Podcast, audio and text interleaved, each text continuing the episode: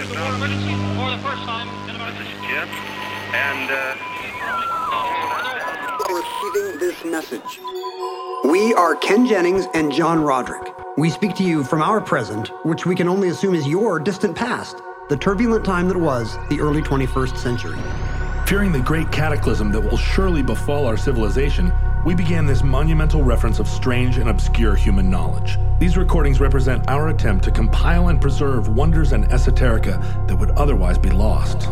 So, whether you're listening from an advanced civilization or have just reinvented the technology to decrypt our transmissions, this is our legacy to you. This is our time capsule. This is the omnibus.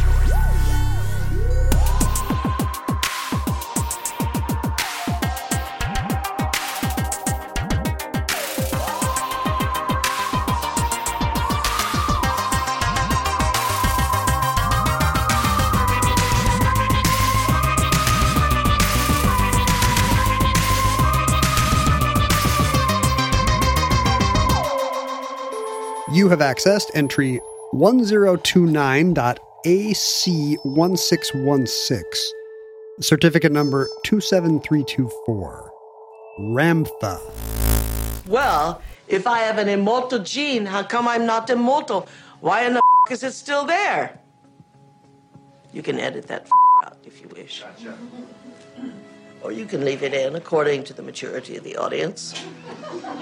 But I'm certain I have said nothing new under the sun, Horatio. Remtha. Ramtha. Am I saying that right? Yes. Well, the, how would the Australians say it? Uh, hard to say. Upside down. Athmar. Rimtha. Rim, rim, Rimtha. Is Rimtha feller?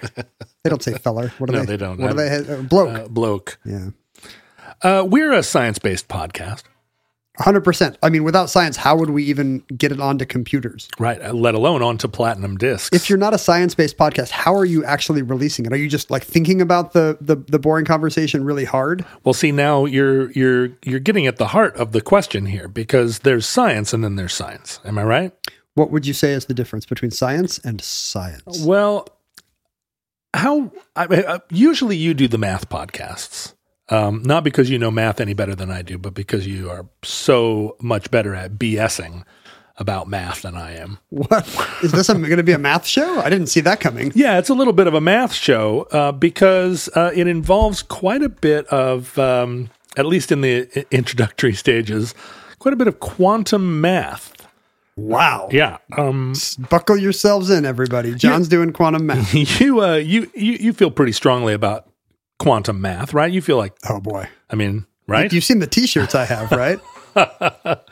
Uh, well, quantum uh, theory introduced as as as all of our listeners know, surely the the listeners who are listening to the show through a quantum engine, um, quantum math introduced a lot of confusion into physics and math. A lot of the ground rules seem to no longer apply at certain very small scales. Right, and uh, and a lot of the um, the mathematicians and scientists that were in the early vanguard of quantum theory Went mad. Uh, they were also, they were also, I think, uh, confused or or intrigued by um, by the implications of their own study and their own findings, and a lot of them dabbled in kind of metaphysical explanations or or or the um, the suggestion that quantum theory reverberated outside of mathematics. This is part part of a, a unified theory of the universe that that uh, it's a, it's almost it almost tread into the world of comparative religion. Right. It's it it it, it seems to have what spiritual import. Yeah, all of the all of the Schrodinger, uh, you know, Heisenberg, Einstein, they all were inspired by the kind of the uncertainty of of quantum theory and also the the sense that observation changed the nature of of of the physics that it might that there were suggestions that that um, that each of them in their way kind of explored does this is this is there evidence for this other places? Does this suggest something spiritual? Does it suggest something metaphysical? Is God a superstring? Right. Uh, uh, do did the did the Hindus know something? Did the Buddhists know something that um, because there's a lot of overlap? I guess in the time period that would have been a very appeal. You know, Eastern religion is first making its way to Western intellectuals. Right, and and uh, Eastern religion, you know, has all this kind of appealing in uncertainty. You know, it isn't A Zen koan is both true and not true at the same time. You can see how how that would have resonances with the quantum realm. And in a lot of cases, it was the uh, you know Eastern religions.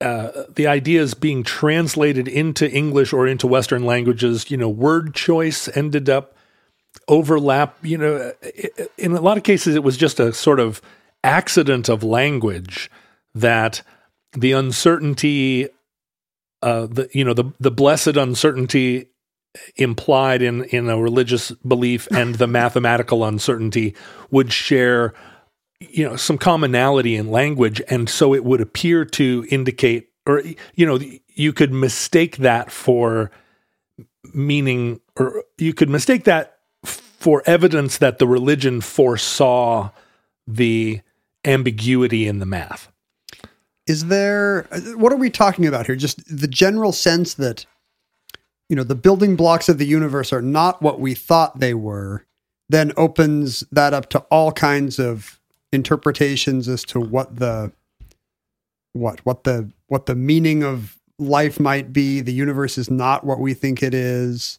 Well, primarily what it it the the form it took, and then the way that that form morphed um, into what we now think of as present day New Age was the idea that the observer played a role in determining the nature of reality.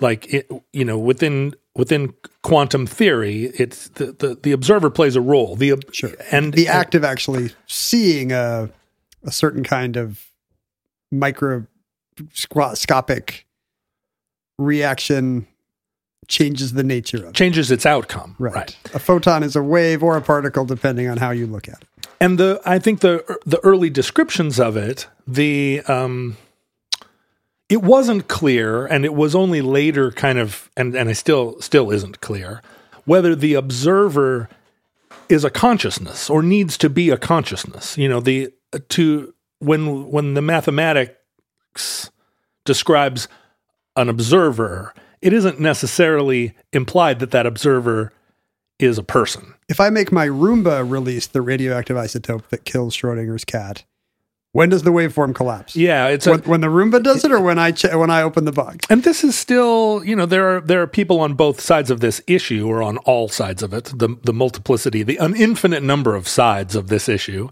Uh, the whether the question of whether or not an observer is an observer in in scare quotes or an observer, but in the early in the early years of trying to discern exactly what an observer was, who an observer was, if you if you explode that thinking, It does privilege consciousness in a way that our mechanistic idea of neurology does not. It does. And it suggests that you, as the observer, have the power to make or remake reality. Because if your participation in the, you know, the constituency of the of the elements, if you're a, if you're a necessary part of If it, I can make light a wave or a particle, what can't I do? what can't I do? That's right. So th- and this would sell a million self-help books, obviously. and and it ultimately became the groundwork or the you know the ground uh, the f- the foundation of of what we think of now as quantum philosophy and what quantum energy or quantum a, a, a um a misreading or a or a selective reading Simplification, I guess. of quantum thinking is behind Deepak Chopra. It's um That's interesting. I never would have made that link. Yeah, I would have. I would have thought that those appeal to people who have little to no interest in uh, particle physics. No, the the beauty of of contemporary New Age is that it has uh, it has so much backstory that's related to this this untethering of mathematics and physics from the world of test tubes into the world of theoretical math, and then you know, like like anything in our modern culture that that um, initially felt like a liberation, and uh, in that I include uh, the you know relativity, social relativity. Like if if all um, if everyone is capable of creating their own reality, and if your truth and my truth are on equal footing, a- initially that feels like kind of a liberation from a from a um, imposed monolithic Right. culture or truth It's validating. but then it can also eh, very quickly be misused to make you know false equivalencies and ultimately like as many truths as there are people in the world So it's not uncommon for this for these new age movements to know how to leverage the vocabulary of of 20th century scientific revolution. not even not only just uh, leverage the vocabulary but in fact um, enlist in the you know in the 1960s um, enlist actual physicists in kind of uh, surveying documents and and making uh, making assessments of the kind of wiggle the, this wiggle space. So in 1975, a book called The Tao of Physics was published to great acclaim. Uh, you know, an amazingly popular book, actually written by a physicist, physicist Fritjof Capra, and Capra actually took the the uh, manuscript to Heisenberg, read it to him, explained his thinking, and got Heisenberg to kind of uh, sign off on it, sign off on the physics behind it. Do you think it? Do you think the book changed when Heisenberg looked at it? Hmm. Interesting. That's Well, what I, that's what I'd worry about if I sent him a review copy. I feel like I feel like the book changes when all of us, any of us, look at it. Isn't that true? Yeah. You can't walk through a river, the same river twice, you know? But this popularization of of uh, quantum mechanics, uh, it's you know it's taken a, a myriad f- of forms because everybody's trying to to grok it, right? I mean, any lay mathematician or a person with an interest in physics is trying to understand. It lends math. currency to whatever your beliefs are. If the secret of the, if the current secret, scientific secret of the universe is, uh, has relevancy to it yeah, uh, or supports it. but it it really set off the you know it was the instigating charge behind the idea ultimately that you could make your own reality that your participation in um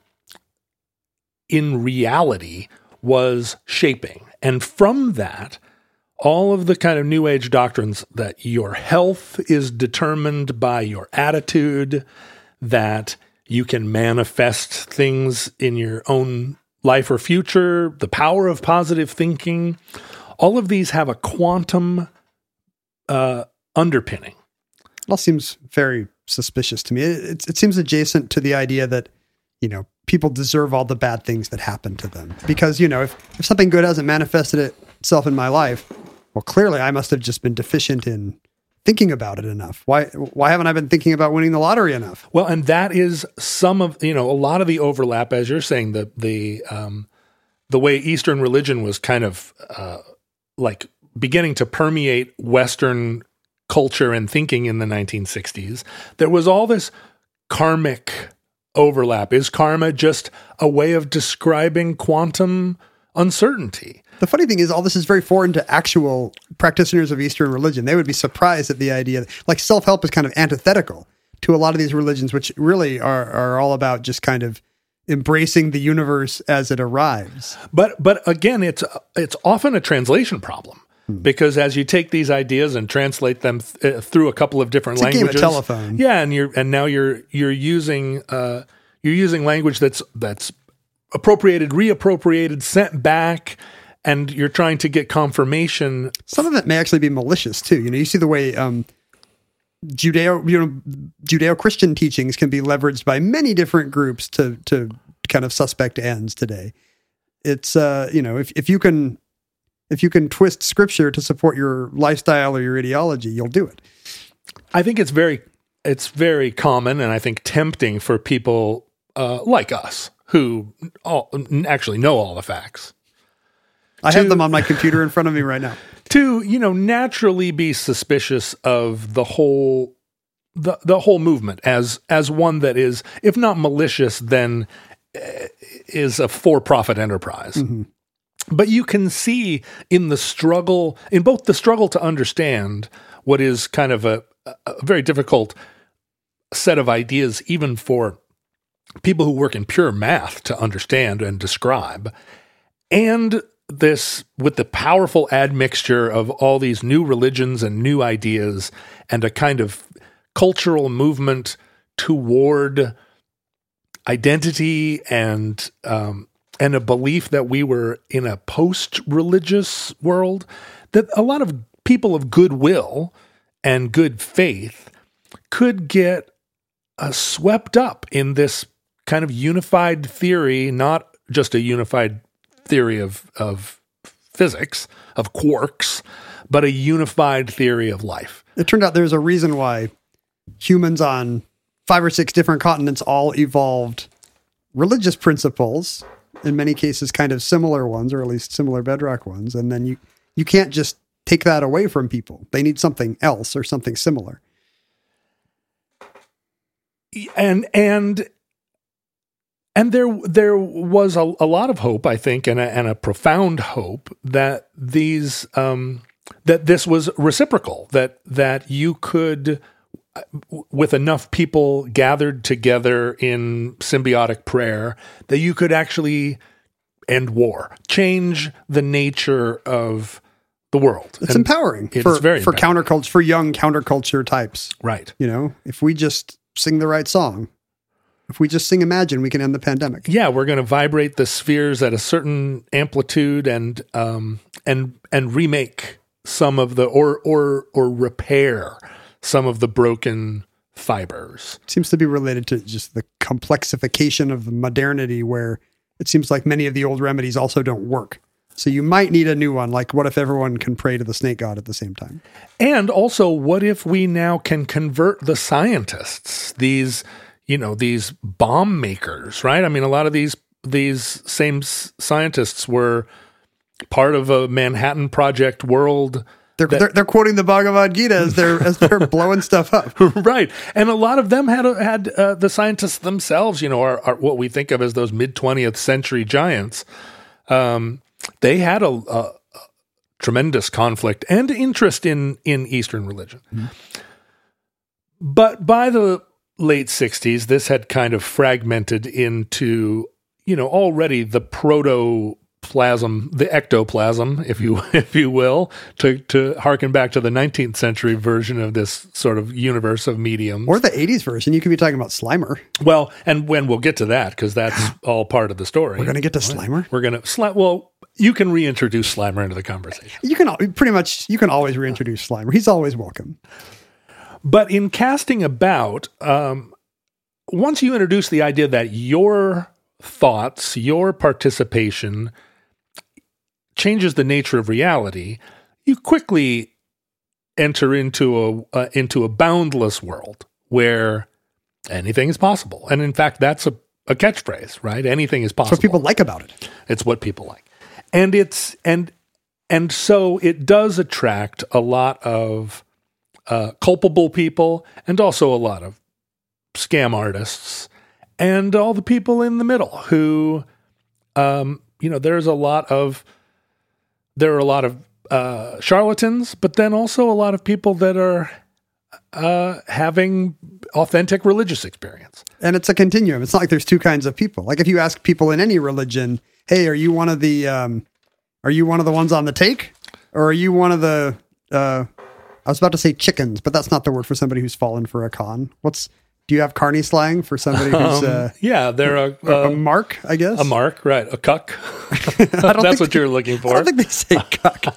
but that's just not how religion works. Like everybody thinks they're acting in good faith. It's just a matter of um, you know, how how much that happens to be reinforcing your your bottom line or your own interests or your own insecurities or you know, there's lots of re- reasons why people fall back on belief. Yeah, there are, and and um, but but they're not always they're not always just personal, right? People are often looking for um a, a, a greater purpose, right? A, a feeling of of connectedness, um, like a uh, well, the the other power of religion, right, which is civilization building. Um, one of the first iterations of this particular kind of um, like I, guess what you would call a, a, a new medium or a um, a metaphysician that connects with with a like a, a, a the greater unseen world. By, Is- by medium, do you mean a, an actual medium? Or like. Do you mean like a medium, like something in a test tube, or No, I mean like a person running a seance. Or did you mean a singular, the singular of media? no? it would be I- funny if the new media here were actually more than one medium. uh, it, the new media here are uh, are are more than one medium, and the the the, the first one to kind of set this new version of the séance, uh, the the contact with with other worlds. The, You know, the- the Victorian era spiritualists. yeah, the spiritualists, and you know, the spiritualist church is still there's still a a hundred different spiritualist churches in the United States, but spiritualism in the 19th century was mostly uh, interested in contacting the recently dead. Yes. you know, your lost your lost child. Um, there wasn't a ton of contact with uh, Egyptian pharaohs within the spiritualist movement. It was much more That's why it failed. that's right. They they weren't they weren't Every- reaching far everybody back was enough. just like, "Where did you bury the the uh, municipal bonds?" Uh-huh. Um, and nobody had questions about Cleopatra. In the early 1960s, a woman by the name of uh, Jane Roberts, who had had a difficult childhood, she was a very intelligent uh, woman who, you know, was living in upstate New York, where so many of these things seem to We begin. keep coming back to that, upstate New York, there really is something in the water. but none of them have challenged the Mormons. I got to say, still the most successful um, sect of upstate New York. That's right. Well, the secret is get out of upstate New York, right? The Mormons had the right idea. The Oneida people should have left. they started those wagon trains and, and everybody else is, is stuck there. If there had been Oneida pioneers, just think how different the world would be. You'd have silverware missionaries knocking on your door. That's right. Oh my God. So much better. You know, I only have five forks. Th- that's what they would ask. Sir, do you have a full set of? How many forks do you have? I have like 30 spoons and five forks. And I run out of fork every week. I run out of forks. Would you like a short message about how you can be with your dinnerware forever? So Jane Roberts um, was sitting with her husband, and they were playing with a Ouija board, uh, which was very much in the in the fashion of the time. Um, you know, a kind of a parlor game. Yeah, it had a lot of broad acceptance. Like Parker Brothers started making Ouija boards or something. You know, it was really just a, a thing you'd have, a plastic thing you'd have in the American game closet. Um, and they were, you know, kind of goofing around and um, and you know having a good time with it. And she and her husband both, her husband Walt, were both um, very secular thinkers. They were they, uh, I think, had she'd grown up religious, but she'd become a kind of um, you know mid-century science-based writer. She was a poet and a writer, and and um, what we would think of as a as a very sensible person. Educated, sophisticated. That's right.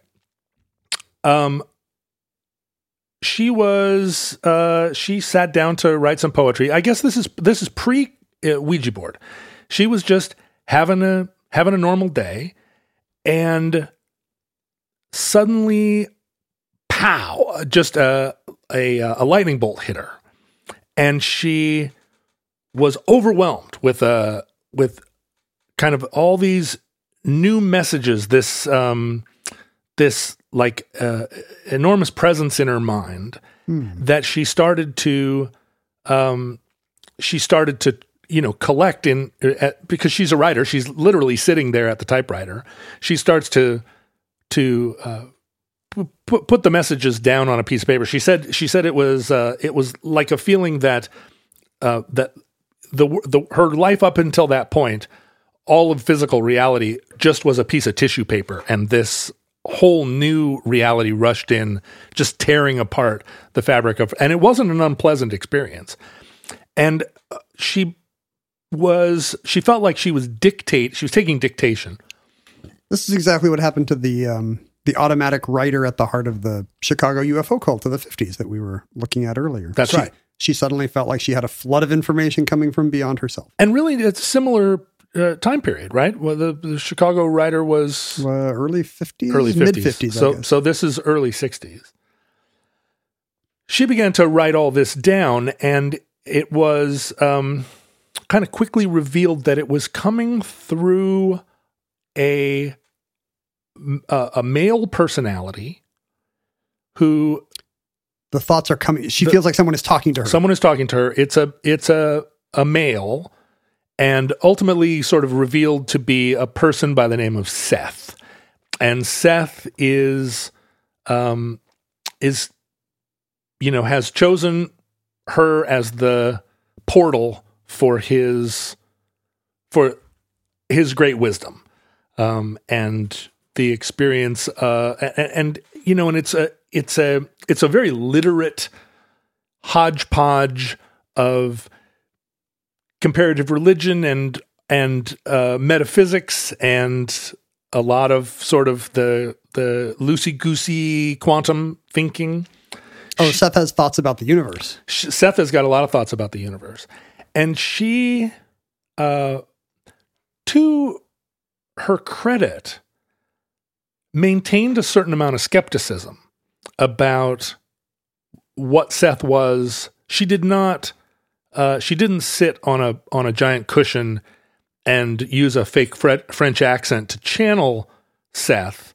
She She's also like, what's going on here? she's she's Because she- that is what I would think if a mysterious male voice began to reveal truths to me. Well. I mean, you started a podcast with him. Well, I mean, it's very easy to. Have you ever been in this situation just as a creative person of kind of feeling like you had a flow of ideas coming from outside yourself?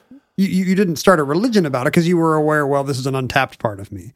Yeah, or I mean, I think every songwriter feels has the experience at some point or another of feeling like a song res- uh, arrives fully formed, or or a song arrives where you basically are just taking dictation, and you you get to the end and you go, wow, if I you know I just wrote one of my best songs in ten minutes, why am I not able to uh, do that all the time? but but it's never felt to me like I was seized by someone named Seth. It's very specific. And it's certainly the fact that you're literally hearing voices makes me think about the kind of diagnosis that you would give to somebody who, I mean, these things must be schizophrenia adjacent. Well, you wonder in the case of the unconscious mind, in the case of, and I, I we typically are very skeptical on this program, but I feel as the Sure. as the- assuming Seth doesn't exist. yeah m- m- through through the through the rest of this episode, I'm going to keep a healthy. Um, a healthy skepticism, but also some optimism about whether or not Seth really did appear. That's uh, one. in that's Jane's one, mind. That's one possibility. That's one possibility.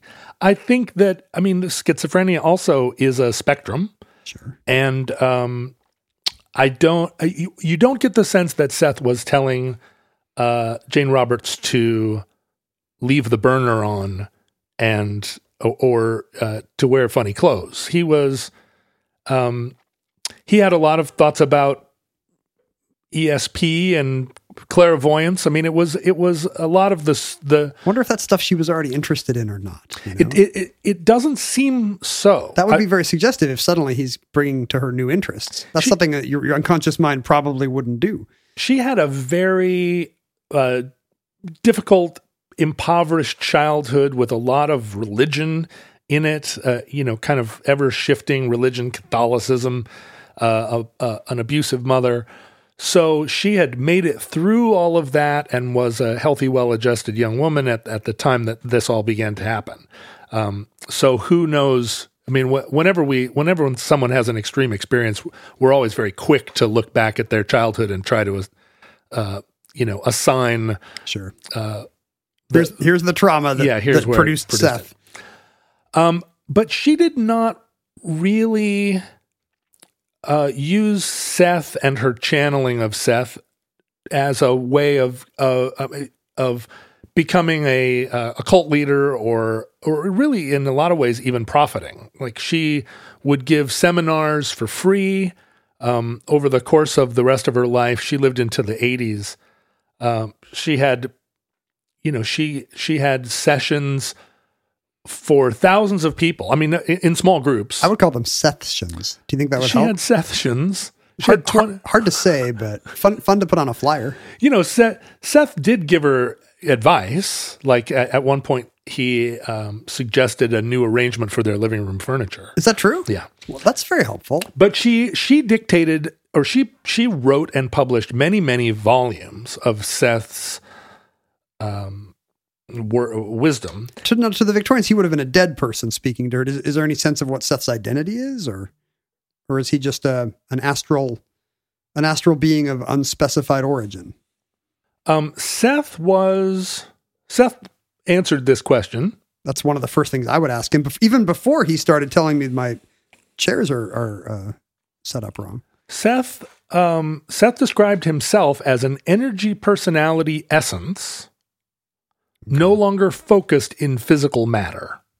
It does kind of imply I'm a dead person, but it uses kind of the like uh, a sciency sounding language to get it across. There's a thing in in in kind of all religion where the the prophet or the godhead eventually just sort of either ascends um, on the back of a of a human faced horse or or you know up out from behind a rock Giant swan.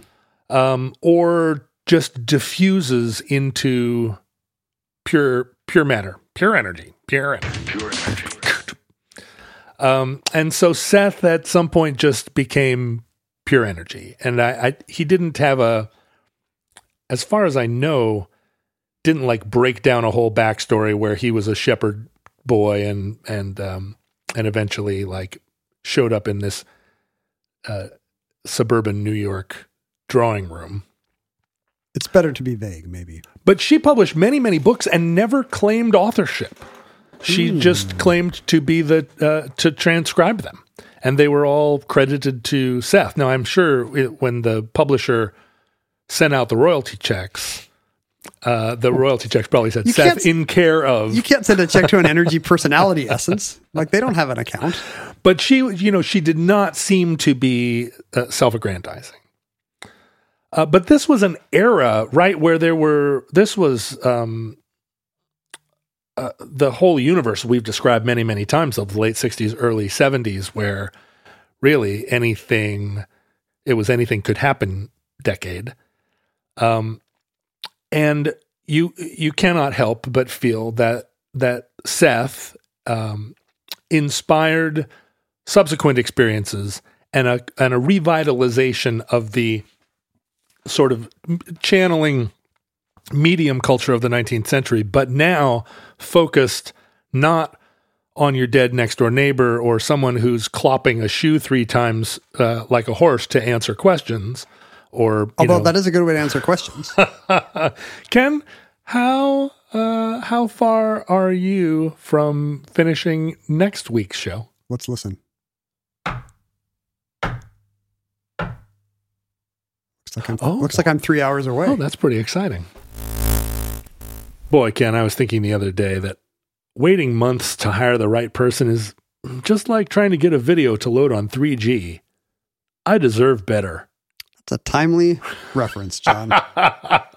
There's a way you can upgrade your hiring speed, just, you know, like you could upgrade your device to get faster downloads. Right? I would upgrade your hiring speed by using Indeed's Instant Match. You know, I spend a lot of time just hoping my perfect candidate will find me, but I'm beginning to realize that Indeed's hiring tools could help me cut through the noise to hire faster and smarter. Yeah, Indeed Instant Match will immediately deliver quality candidates uh, whose resumes on Indeed will fit your job description. You know, 90% of employers get quality candidates from Indeed's resume database as soon as they sponsor a job post. And Talent Nest says that Indeed delivers four times more hires than all other job sites combined. Well, let us recommend that you join more than 3 million businesses worldwide that use Indeed to hire great talent fast. If you are hiring, get started right now with a $75 sponsored job credit at indeed.com slash omnibus to help you upgrade your post. Get a $75 credit. That's a $75 credit. Those are American dollars too, not Australian dollars. At indeed.com slash omnibus. Indeed.com slash omnibus. Offer valid through September 30th. Terms and conditions apply. So that brings us to the origin story of uh, of today's featured media to today's featured ectoplasmic um, space friend. You get two media for the price of one. Uh, let's set the Wayback Machine back to the immediate aftermath of um, of World War II. What we what we can, I think, all agree is actual mid-century United States America. It's core Eisenhower America. This is Core Eisenhower America, and it is in a. Uh, our story starts in a place no less magical than Roswell, New Mexico. Well, Roswell, New Mexico in 1946. So a full year isn't that, before. isn't that right around the alien yeah, a year before the UFO arrives in the form of a weather balloon in Roswell. wink, wink.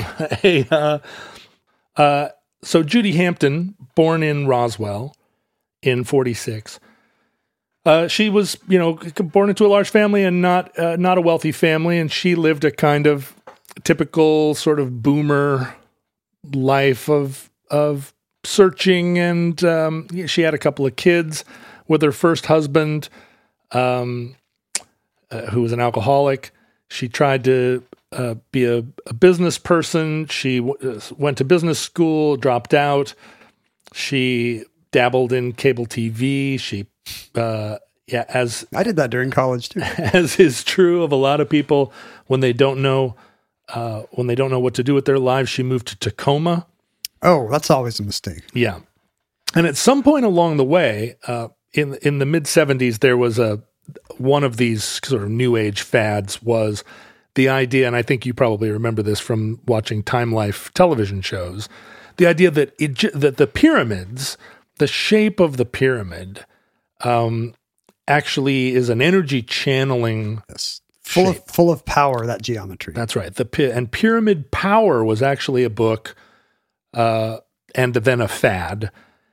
And I think there are still people in New Mexico who are sleeping under giant copper pyramids as a way of of um, improving their I don't health think and it's going to work. make them feel sexy. The main thing about the pyramids is not that they're triangles; it's that they're huge. No, if Napoleon had seen a bunch of little triangles, he wouldn't be like "Citalor," you know. Like if you're just making little pyramids, whatever the power is, I think you're not getting it. Well, it's uh, there's a whole school of thought, Ken, called pyramidology, um, which is because then as we I don't hold with it. as we started to realize that there were all these Mesoamerican pyramids and um, Big. uh, Southeast Asian pyramids, Big. Andean pyramids, uh, that that there again as part of this like universal theory world of thinking, um, all the pyramids can't just have been. They can't. They're they're not all pyramids for for no reason. Isn't it just because it's Ken? much harder to build things that are wider on top? If you're building something, it's always easier for it to get narrower as you go up. I mean, generally, I find that if you take anything and drop it on the ground through a single aperture, it will form a pyramid. Except for water, water won't do it. But even maple syrup will. And if you drop something that's, that's got a wide end and a narrow end, it will fall on the wide end. That's just how nature wants to be pointy on top. but nature does want to be pointy on top. We're back to the Grand Tetons. Anyway, uh, Jay Z Knight was, uh, I'm sorry, Judith Hampton, who Oops, had, spoilers. who had over uh, over the course of her life, she married, I think, five times at least. She may have had subsequent marriages from the fifth one, where where she became Jay Z Knight. Oh, I see. Knight is a is a married. Knight is a married name. Uh, they were she and her husband at the time at mid seventies were playing with uh, pyramid power, and they had built a lot of little pyramids um, in their home, little paper pyramids. Can't and- hurt, I guess. Yeah, little pyramids Unless out you of fall on them and straws, poke or, yourself. or uh, you know, k- kind of like you would do in a in a 100 level architecture class, just building pyramids out of out of Elmer's glue and and toothpicks Or, or making them out of drinking straws for your for your egg drop. Mm-hmm. for your egg drop. Thank you. That's the real pyramid power. it keeps the egg from breaking when you toss it off the gym. Um, and so there were a bunch of pyramids lying around on the kitchen table, and uh, and the next morning, uh, Judy's you know goofing around, and she picks up one of the pyramids that they'd built and puts it on her head like a hat, Whoa. crazy pyramid hat. Just a sudden impulse. She seems like a, a fun, wacky She's gal. a nut, and she put on this nutty hat. And again, like the fabric of the universe, uh, as though it were just tissue paper, a mad rush of new information poured in. But in this case, the um, the new entity announced themselves right away as Ramtha. Hello, I am Ramtha. or polite, not or- like Seth. Or in Ramtha's case, Ramtha speaks with a little bit of a little bit of an accent. Has Ramtha been talking to you as well? Well, no, but I've I've watched some of Ramtha's talks, Mm-hmm. uh, and Ramtha talks uh, with a little bit of a like a. Mm, I'm not going to say like Apu from The Simpsons, but close. Little Eastern. a little Eastern, a little bit of from the Vague. Raj. Uh, and he, if you want to try it, I will not cancel you because you're doing an impression of somebody I'm doing, an impression. of Ramtha. I, you know, I, I think I think you can all imagine, but also anyone listening to this show probably has access to media and the ability to go listen to Ramtha. You assume that the future Himself. Ramtha is now um, maybe the state religion of, of future Earth. uh, Maybe the state religion of the area between Tacoma and Olympia, Washington. and Roswell? Yeah. um, but Ramtha said, uh, hello. Is it Is it me you're looking me for? you're looking for? Uh, no, Ramtha said that he was announced um, that he was here, and his first words to her were, "I'm here to help you over the ditch." That's nice. That's Yeah. a nice thing to hear. And she was in the kitchen, so I don't. I'm not sure, and I think she's probably speculated what the ditch was. Presumably, it's a metaphorical. a metaphorical ditch.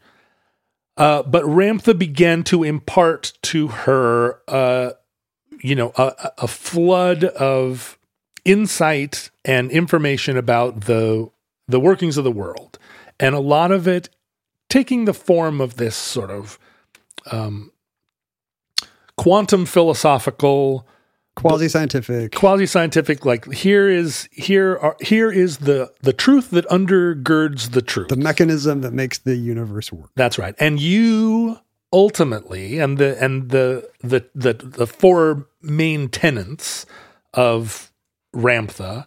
The first one is that you are God. Me, Ken Jennings. You, Ken Jennings, are God. This- God This philosophy is incredible. I love it already. God is you. God is in you and in me. I don't see why it appeals to other people. God al- I also am God. Oh, I see. And this is the problem, right? I mean, if we're all God, I mean, the first thing I would do if I were God was to prohibit you from being God. I would also stop listening to Ramtha if I were God. right, exactly. I don't, I don't need this guy anymore. I now I am God. No, I am God. No, I am God. Uh, but but but you are God, and so you are a, a making being. There is no you. You don't need to worship. You just need to find. Um, the second thing is uh, we need to make the known unknown. Uh, we make uh, no. Wait a minute. It's got to be the other way. It's the other way around. We need to This make religion's terrible. well, it's the it was the syntax. You need need to make known Ah, the unknown. I see. You don't need to make the known unknown. So Although, if I were God, that's what I would do. I'd make it. Make so, the you- known so, so it's a voyage of discovery and truth and wisdom. Right.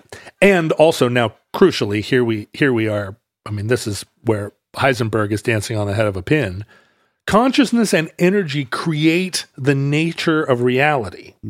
So consciousness creates reality, and and there's the that's the thunderclap of of uh, of this brand of metaphysics, right? The, You can the- change things with and and with with with that almost all subsequent New Age writers, um, kind of are uh, you know base their thinking around this notion.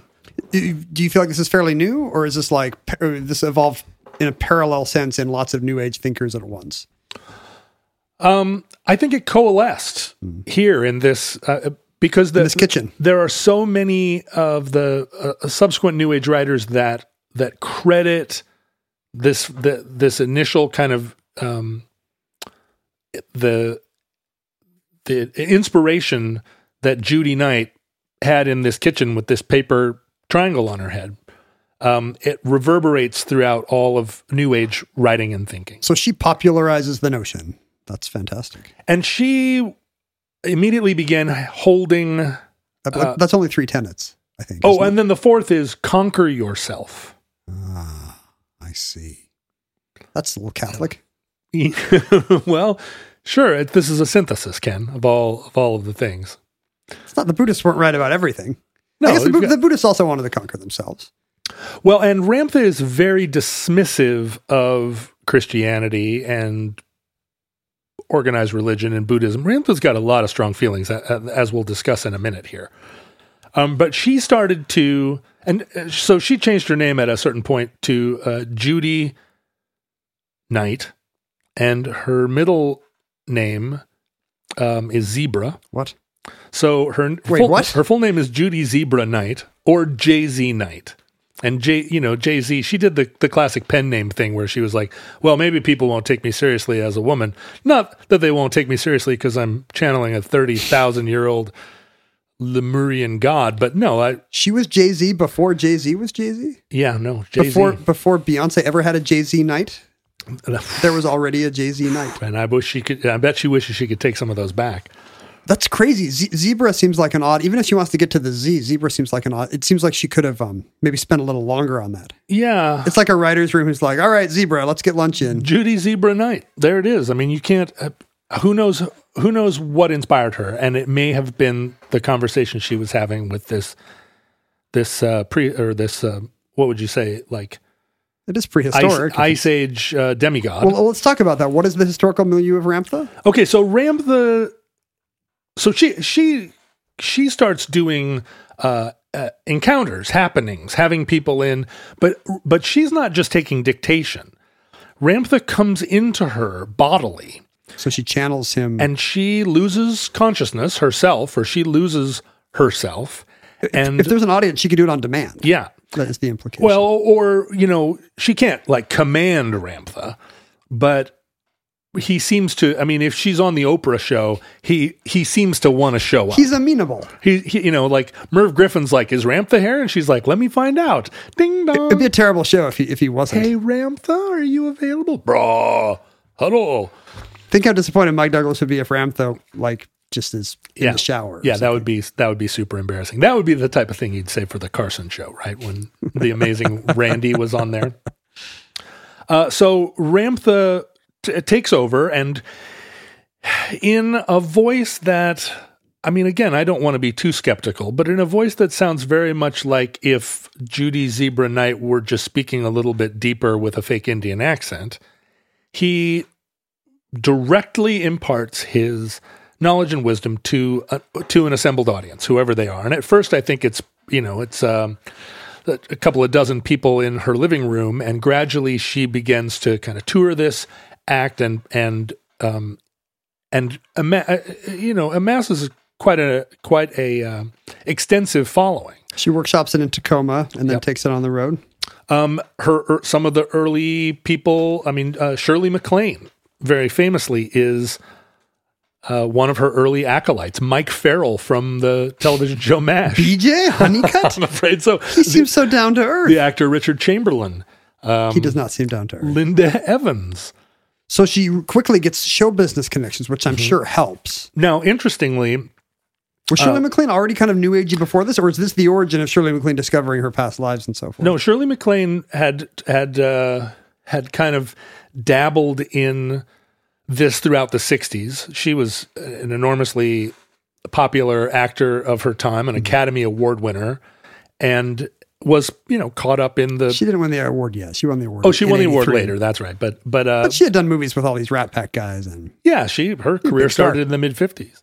Um, so she was she was already uh, in this world and predisposed to it. And in fact, Shirley MacLaine also believed, or or uh, put another way, also new uh, channels a ancient Lemurian warrior who, weirdly, is Ramtha's brother.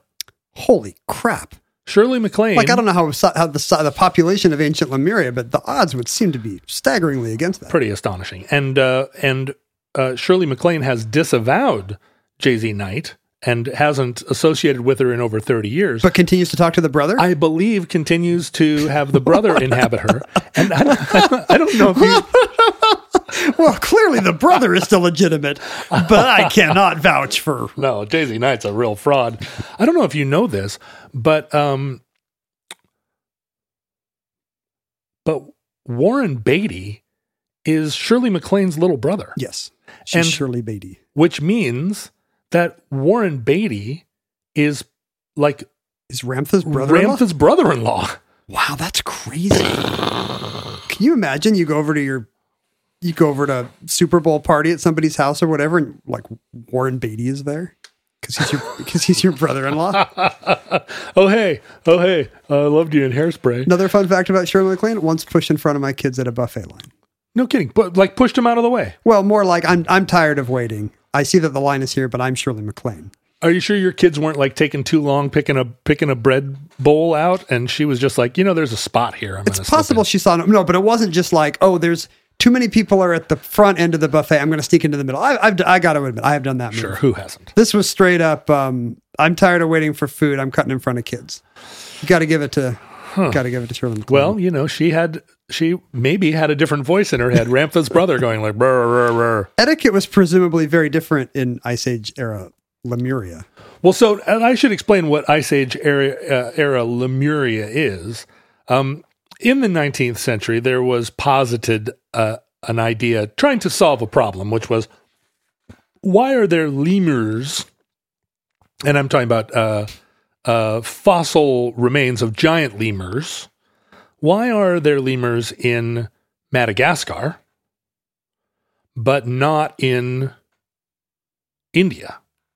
This is a, a problem that has never troubled me over much. Why why why why these lemurs and not those lemurs? Of all the problems of the 19th century, slavery, no labor protections, they're worried about. They're worried about lemur population, lemur habitat.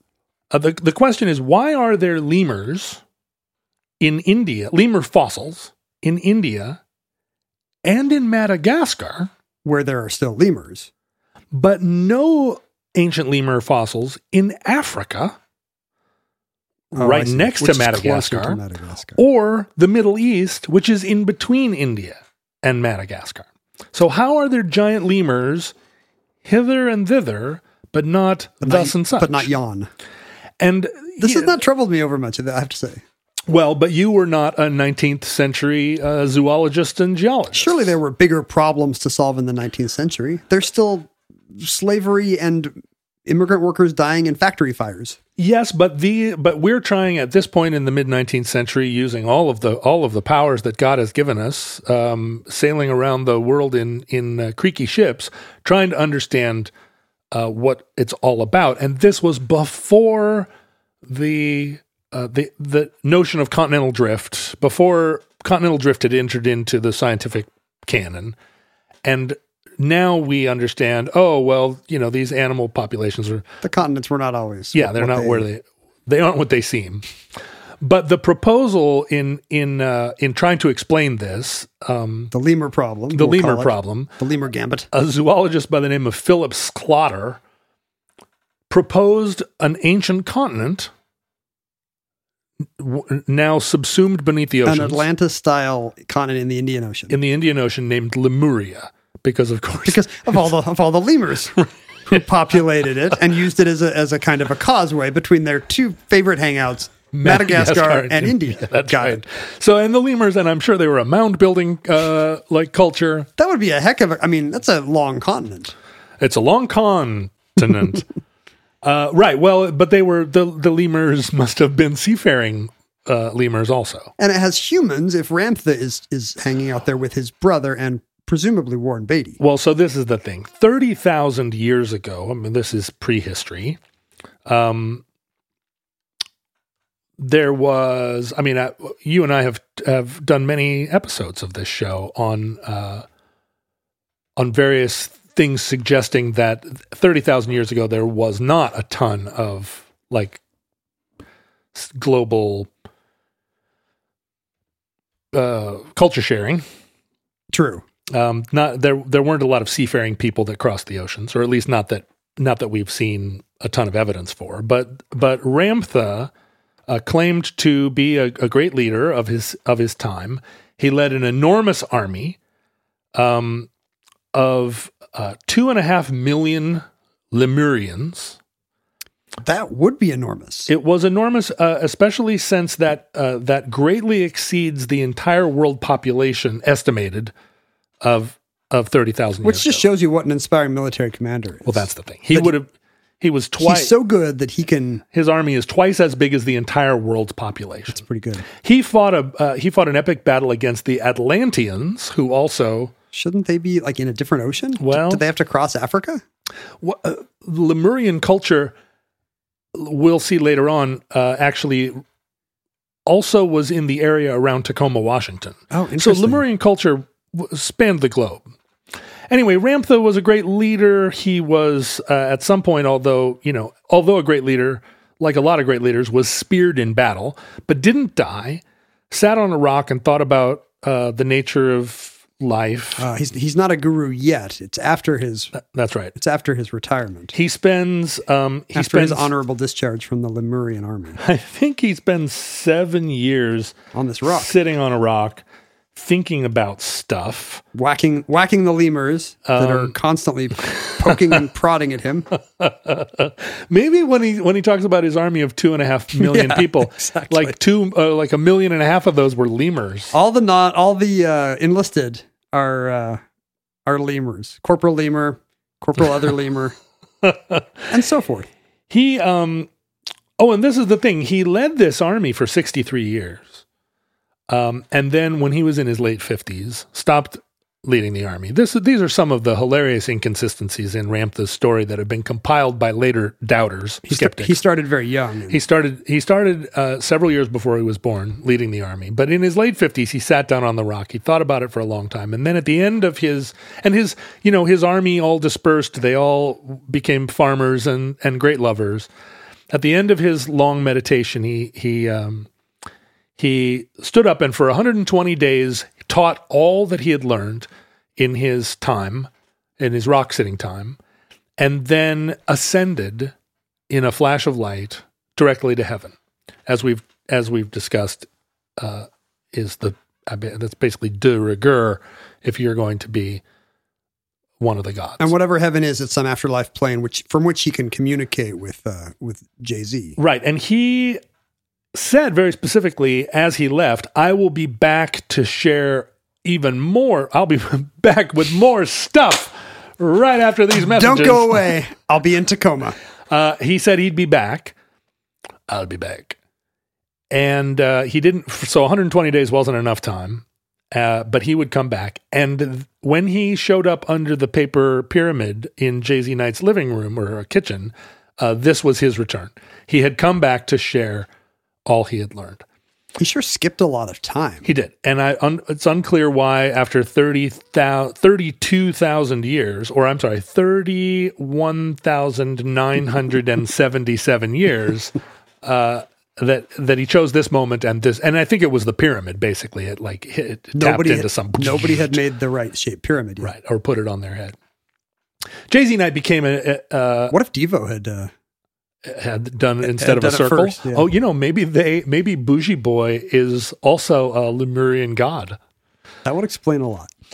Uh, so Jay Z Knight becomes a very popular and uh, charismatic medium. Ramtha is giving these talks. She appears on the Mike Douglas show. She becomes a People are laughing at Media her. though. personality. People are laughing at her. Well, the, a lot of people are laughing at her, but um, as as as we've seen, uh, all religions have a certain number of people that are like, you know what, that sounds that sounds actually pretty good, and most of the followers of Ramtha tend to be fairly well educated, fairly politically liberal um, you know, culturally attuned people. Ramtha does not appeal to uh, what we would would think of as as super gullible people because because of this metaphysics, the new age thinking, the belief. I mean, it's a it is a complicated set of beliefs.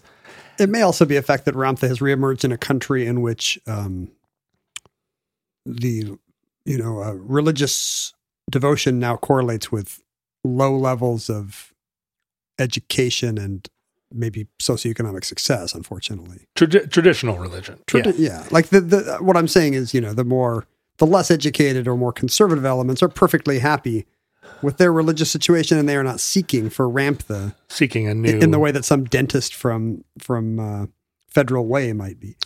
and and the you know the the doctrine that you are God and that you can create your own reality with your you know with your uh, mind bullets, but also Jay Z Knight is a strong female lead, um, and I think this is at a time when you could still speak in a in a slightly um, Hank Azaria accent and people would not blanch at it. Does the movement attract women because it's so rare to find a a female spiritual leader Uh, in 1970s era America? I think it's a I think it's a, a pretty diverse cast of people that show up. I mean, it, it um what she does, she ends up deciding that rather than do the Ramtha touring show, that she's going to build a campus for herself. And she goes, she finds Smart, like Celine Dion. That's right. You don't have to tour right. anymore. That's right. You just do your show every night at the Bellagio. Um, she, I guess, found something really to love in the Tacoma area and went out to a little town in Washington, um, situated kind of uh, equidistant from Olympia and Tacoma, a town called Yelm. You've probably been to Yelm. I've never. I've been to Yelm many times. I've looked over the fence to Ramtha's School of Enlightenment many times. So what is what's the vibe? Is it is it just like her house or is there like a campus? No, it's an enormous campus. It's built in the style of a French chateau.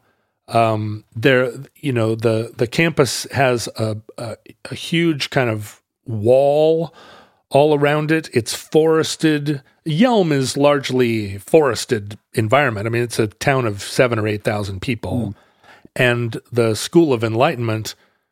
It's the biggest employer. Well, yeah, I mean there there are two thousand people there, um, or living in the town who are are associated with it. Uh, and she started doing big events. People could live there. Um, she started videotaping Ramtha's words, great, great, great seances. And Ramtha had stuff to say about everything. And Ramtha's, you know, it's Ramtha knows a lot about some stuff. Ramtha also, you know, Well, he's from thirty thousand year old Lemuria. He's he's going to have a hard time answering questions about like car maintenance. Well, you, y- yes and no. I mean, Ramtha often would do things like, you know, somebody would hand Jay Z Knight a pen and Ramtha would go, What is this thing? This, whoa, is crazy pen. I don't know why he's suddenly is he- speaking Yiddish. Is he uh, is he Tevye? but then also, Ramtha really knows a lot about, you know, media and oh, interesting. He's- Magazines. he's got thoughts on uh, on the modern situation. he does. Um, and Ramtha He- also. he would have to, I guess. You know, you would if he stops saying things, people are going to stop coming to Yelm, and then how do you pay the rent on your chateau? Yeah, Ramtha can't just like say, and that is my wisdom. Thank you. Ramtha also very good at at protecting uh, his own uh, um, intellectual property. A woman in Austria by the name of Julie Ravel uh, s- claimed that she was also channeling Ramtha, Ramtha, you scamp. and um, and so she was sued. Uh, Ramtha couldn't appear in court, so Judy uh, Zebra Knight sued on his behalf, and uh, the court decided that Julie Ravel was not channeling Ramtha, and so had to pay eight hundred dollars in damages. Is that a finding of fact? Like the, I wonder on what basis the court can decide. Yeah, we, weird. There was another uh, a um, a woman in Thurston County, Washington, by the name of White Wind Weaver, also was getting messages from Ramtha, also sued by Jay Z. That could just because she lived nearby, like the same way maybe you get your neighbors um, Cinemax or Stars. Well, it turns out you can channel his brother. I don't know why you would, you know, like there are a lot of R- Ramtha associates you could be talking to. Anyway, so Jay Z Knight built an uh, an enormous empire, and um, you don't get the sense that she's become a billionaire from this sort of metaphysical She's got a nice chateau, but it's in Yelm. She's got a ch- chateau, but it's in Yelm. And the people of Yelm are, I mean, Yelm is a little Washington cow town. Is there an Antelope, Oregon thing going on where they're kind of they don't they don't like the Uh, the mystical interlopers? you can spend a, a day in Yelm, which I've done several times, and not be aware of Ramtha's School of Enlightenment. Although it's right there. I mean, it's right in the center of town, basically.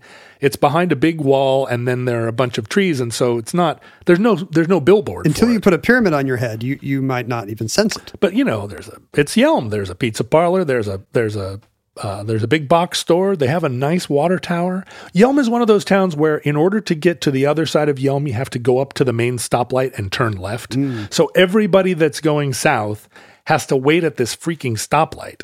And it didn't used to be a traffic jam. It was just a little town. You drive in, you turn left at the stoplight. But now it's like Winnebago's backed up.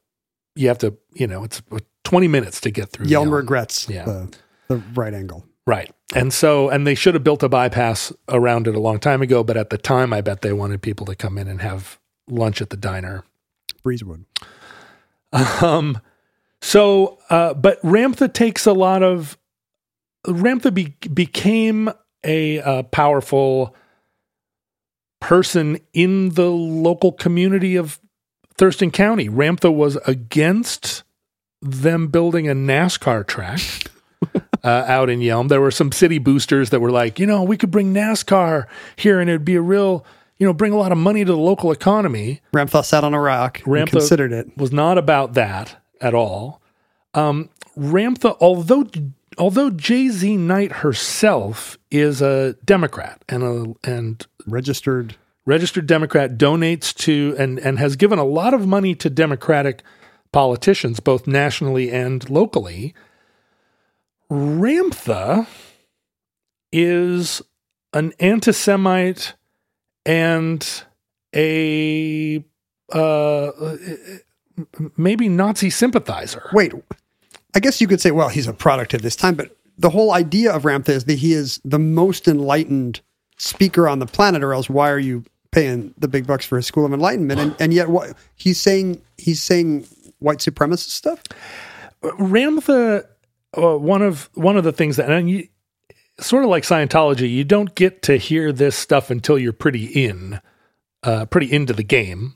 But Ramtha wants you to know that um, that a group of people control all the banks and the media, and that group of people is known as the Graymen, Gray, gray like gray men, the gray men, Gray men. or the gray men, gray men. and the gray men uh, control the media and the banks. And if you if it wasn't clear enough what, what modern group corresponds to who the, gray gray are, uh, Ramtha said explicitly that uh, the Greymen have uh, have accumulated enough money that they should have been able to buy their way out of the Holocaust. Oh wow, Yeah, that and seems like the kind of thing Ramtha should just stay out of. it you know, and I don't know why Ramtha has anything to say about it. He also Ramtha's got a lot to say about um, Mexican Americans, and um, uh, Ramtha's uh, kind of a, a an asshole. The psychodynamics of this are interesting. Yeah, because if, if we don't, if we posit that perhaps Ramtha is just part of the unconscious mind of Judy Knight, then she's either burying herself in the part or she has a, a deeply uh, conflicted part of herself that is not at peace with her liberal ideology. So this became an issue in Washington state politics because um, because Because Ramtha ran for the Senate. no Jay Z Knight had given seventy thousand dollars to Washington State Democratic Party, and then Ramtha had all this stuff to say about Mexican immigration and how the Graymen should have uh, bought their way out of the apocalypse, and so the Washington State Democratic Party uh, took her seventy thousand dollar donation and gave it to the Anti Defamation League, or you know, spent spent the money Safe. uh, t- took it away. Now, uh, interestingly, uh, Jay Z Knight continues to give money. She gave money to the uh, to Barack Obama, and she continues to give money to the Washington State Democratic Party. And I'm not sure that they continue to uh, fail to accept her donations. Once it was in the news, they did it, but maybe now it's less urgent. But Ramtha himself uh, came out as a Donald Trump supporter during the Trump years, and uh, and at one point said to an assembled group that when Donald Trump first, you know, this is right after his election, when he first goes up in his uh, Air Force One, he's going to look out the window and see that his flight, his plane is being escorted by UFOs. I didn't mention the UFO connection, and and it's it, It was, we'll take it as read. take it as read. Uh, the UFOs are going to be, you know, giving him a, a kind of escort, That's and nice. and looking out the window and seeing the craft. He will. This is uh, Ramtha, uh, Ramtha. Uh, Trump will suddenly know everything. It will all be revealed as he looks out and says, "Oh, I have an escort of, I mean, of it, it, UFOs." it checks out because I do not know everything, and I have often looked out an airplane window and not seen an- a flotilla of UFOs. and and from Trump's behavior, you can tell that he does know something the rest of us don't. So, do you think that happened? Did, did he see the UFOs? Ramtha has not. Ramtha has not provided a follow up. I think I think right now uh, Ramtha is is silent on the question of whether or not um, the Democrats are are eating babies in pizza parlors on in uh, in suburban Virginia. Ramtha waits till his his party is in power to make these proc- proclamations. I guess. So I mean, so today, if you and I got in the car, we could be in Yelm in an hour and a half, Should we do it? and uh, we could show up there. I think for for four hundred fifty bucks, we could we could take a intro to Ramtha class. I don't think Jay Z Knight appears and gives. I don't think we could just waltz in and sit at her feet. You get you get videos and and, uh, and Yeah, booklets. yeah. I think she's on. She's in a different part of the campus. But, But do, um, do, but do the teachings include um, Ramtha's um, suspect politics? Well, she claims when confronted that all of that's taken out of context and that Ramtha, you know, that there apparently is some context into which Yeah, what- the what gray question men would- controlling the media. What question leads to, and then President Trump will look out Air Force One and see the UFOs and will achieve enlightenment. I mean, it's hard to imagine what what would how you would frame that differently. yeah, you have to wonder. I mean, if you are going to have a, a relationship with your, if you're going to have a relationship with your marionette, if you're the marionette, um, why you wouldn't have them if they're if if if the person that you're channeling doesn't share your own opinions why wouldn't they have more outlandish opinions and not more prosaic ones Yeah, I mean, I guess it's the same reason why all spirit guides tend to be prominent thirty thousand year old warriors, and none of them are just like peasants or died in childbirth or whatever a more common outcome would have been. The um, I mean, it's just, it's it's it's a it's a mark in Ramtha's favor that um he's saying all these unpopular things because surely a charlatan would not, if Ramtha were spurious, you would not make up these outrageous conspiracy theories. You would have Ramtha say flattering and plausible things. well yeah but she's not on the mike douglas show anymore she's in yelm washington where the political tone is probably somewhere uh, in between vax denialism and i mean not not to besmirch the great yelm washington but But she's but she's still bringing in a crowd of out of towners, most of whom are, if they're new agey types, they're not expecting to hear probably um, MAGA slogans. Well, I mean, she's got to go to she's got to go to Lowe's to get pulls, you know, like drawer pulls for the kitchen too. So she's encountering a lot more people in Yelm than she is on Broadway. It's it's um it's hard to tell. I mean, she, uh, although I am keeping uh, an open mind, I also did not, in my research, find very much in the teachings of Ramtha uh, that I that I felt like I needed to bring into my own life or understanding of quantum metaphysics. Uh, I, I I do believe I'm God, but uh, in a very different way. Well, the problem is there's no shortage of people now to tell you you're God. You, Right. do, you know, if there's only one option and it's a 35,000 year old warrior, then you got to go there. But I mean, sure, I mean, I mean, you could you could stick with Seth. You could go with Ramtha's brother. I mean, P Diddy will tell me I'm God. And that concludes Ramtha, entry 1029.AC1616, certificate number 27324 in the omnibus. Now, futurelings, you cannot contact us on the uh, astral plane. We, um, for one thing, we never a- accumulated enough wisdom to pass it along to future millennia. Um, but you can find our our ghosts, as it were, still rapping on tables on social media from the early 21st century. I'm at Ken Jennings. John is at John Roderick. You'll mostly see him on his Patreon of the same name. Um, Omnibus Project, jointly everywhere. There were fellow uh, Omnibus listeners. Um, if you if you yearn for the parasocial, if you want to deepen the parasocial experience of podcast listening, you want to branch out to a broader parabola of people. You can do that at the Futurelings groups on uh, Facebook and elsewhere. You could email us at the omnibusproject at gmail.com if you have uh, questions or complaints. I mean, we, we read the questions, we delete the complaints. We receive, not complain to us. is that the Ramtha voice? No, I am not Ramtha. I am Ramtha's cousin. Ramtha was like Topple a, a, a, a second ago. Ramtha's cousin. My name is I'm Ramtha's no good cousin. Queequeg. is Ramtha's cousin like a Billy Carter type? Who's, who's just a, a screw up? I'm Ramtha's cousin, and I I never joined the army. Uh, I didn't never sat to. on no rock. tell you what, them Graymen are taking uh taking all my raspberry beer. Maybe the, the the Roger Clinton type would actually be pro Grayman. You know, he's not. Right. I mean, Ramtha's well, apparently well educated and enlightened, but Oh, sure. His his ne'er do well brother in law will be like, "Well, I think the Graymen are kind of great." oh, all men are brothers, in yeah, my opinion. I mean, I love Hollywood.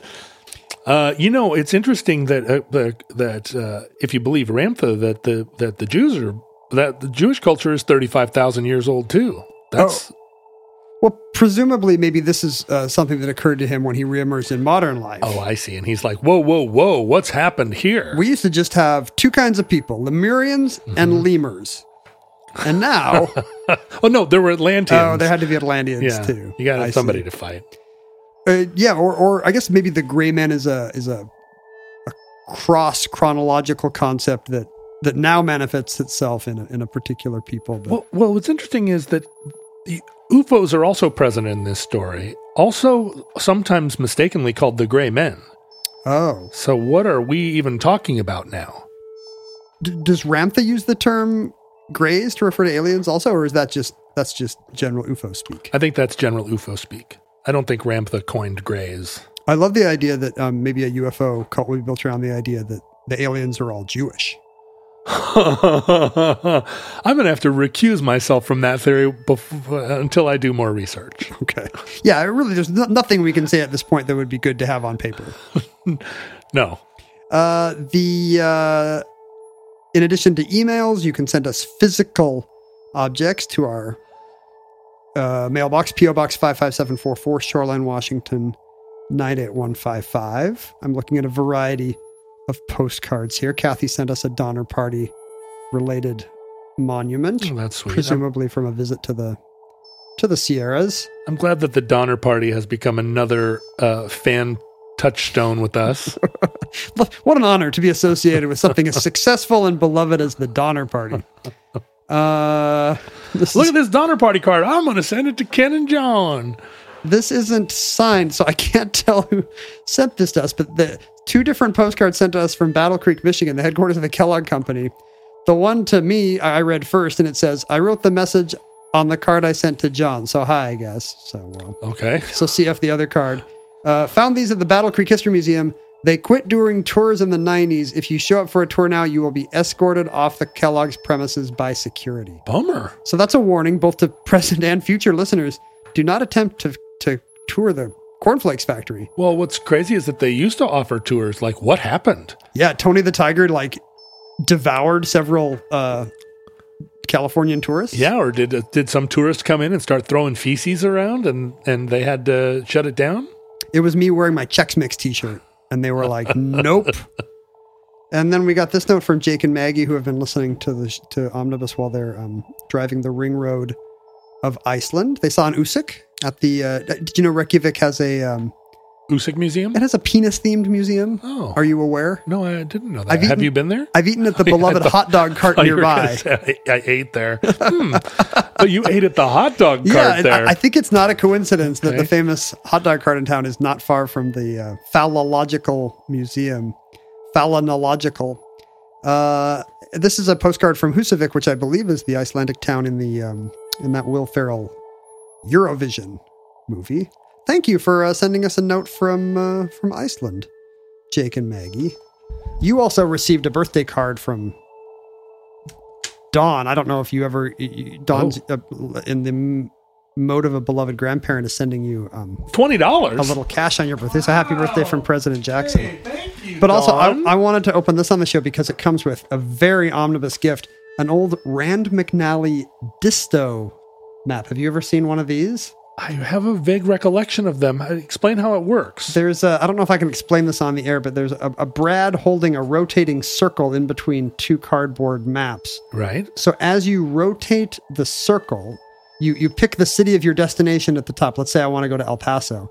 And now all the different holes on the map will line up to show me the mileage from El Paso to all these cities. Oh, how cool. So from Santa Fe, 320 miles. Let's say I want to go from Santa Fe to Corpus Christi. Oh, now it's 868 miles because Texas is big. Oh, this is a Texas. Always seems so big, uh, but uh, Let's say I want to in the largest state of the union. from Tacoma to Butte. all right. Can I get from Tacoma to Roswell? Oh, I can. Okay, from Tacoma to Roswell, that's 1,711 miles traveled by by Ramtha.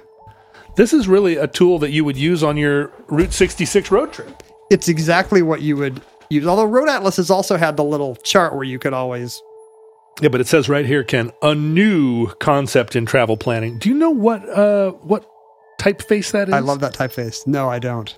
But it's straight off of a, a PBS um, brought to you by the Ford Foundation Right. graphic from 1978. Uh, this is for people who don't like those little chart mileage charts and road atlases and want a new method. I like how the back also shows you different signs. Have you seen that? Like a like a if a sign that is red and says "Do not enter," what does that mean? Do not enter. Interesting. If it if it's a triangle that says yield, What, do you do then? yield. That is very helpful. You don't want to go on a road trip without knowledge like that. If there's a truck and it's got the international symbol for no through it, that means lots of trucks. means no trucks. Interesting. See, you need a new kind of disto map. Oh, this one up here that says you. no passing zone. Yeah, what does that mean? No passing. The interesting thing is that it labels all these as, am I right? New U.S. road markers. new U.S. road markers. So this must have been there must have been a transition that happened in the uh, late '60s, it- early '70s. Is there a date there? When is that published? I'm going to go mid 70s on that book. Am I, Um, I think I think with the typeface as it is, it would be hard for this not to be early to mid '70s. But I don't see a date. We, well, you know, we should do a. Oh wait, what's this back here? We should do uh, some research on. I wonder what no left turn signs looked like because apparently it was not a uh, red slash through an arrow turning left. From Birmingham to Albuquerque, Interesting.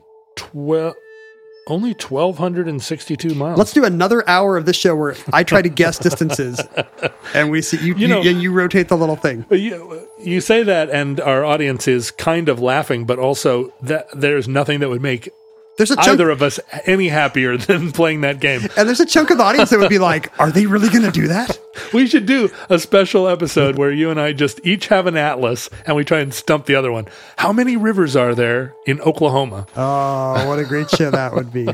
Um, did I say all the things? Oh no, the Patreon. Um, you can of course support the show by sending us bizarre Rand McNally atlases in the seventies, And this may be one of the perks. or or you wait. can go to patreon.com slash omnibus project and uh, you know, much you know, John and I need a French chateau in Yelm. Yeah. This this um you know yes, Queen. put, putting putting long meandering conversations on gold records and, and burying them in the earth uh, is not a revenue neutral proposition. Uh, so we appreciate your support and generosity. There are amazing perks available, um, including a monthly addenda show, and uh, it just gets better from there. So if you have considered supporting the omnibus before, Yeah, we're about to record our monthly addenda show right after we finish this episode. The interesting thing is, it's the pre. We're about to record the previous. We're about to record the addenda show you heard three weeks ago.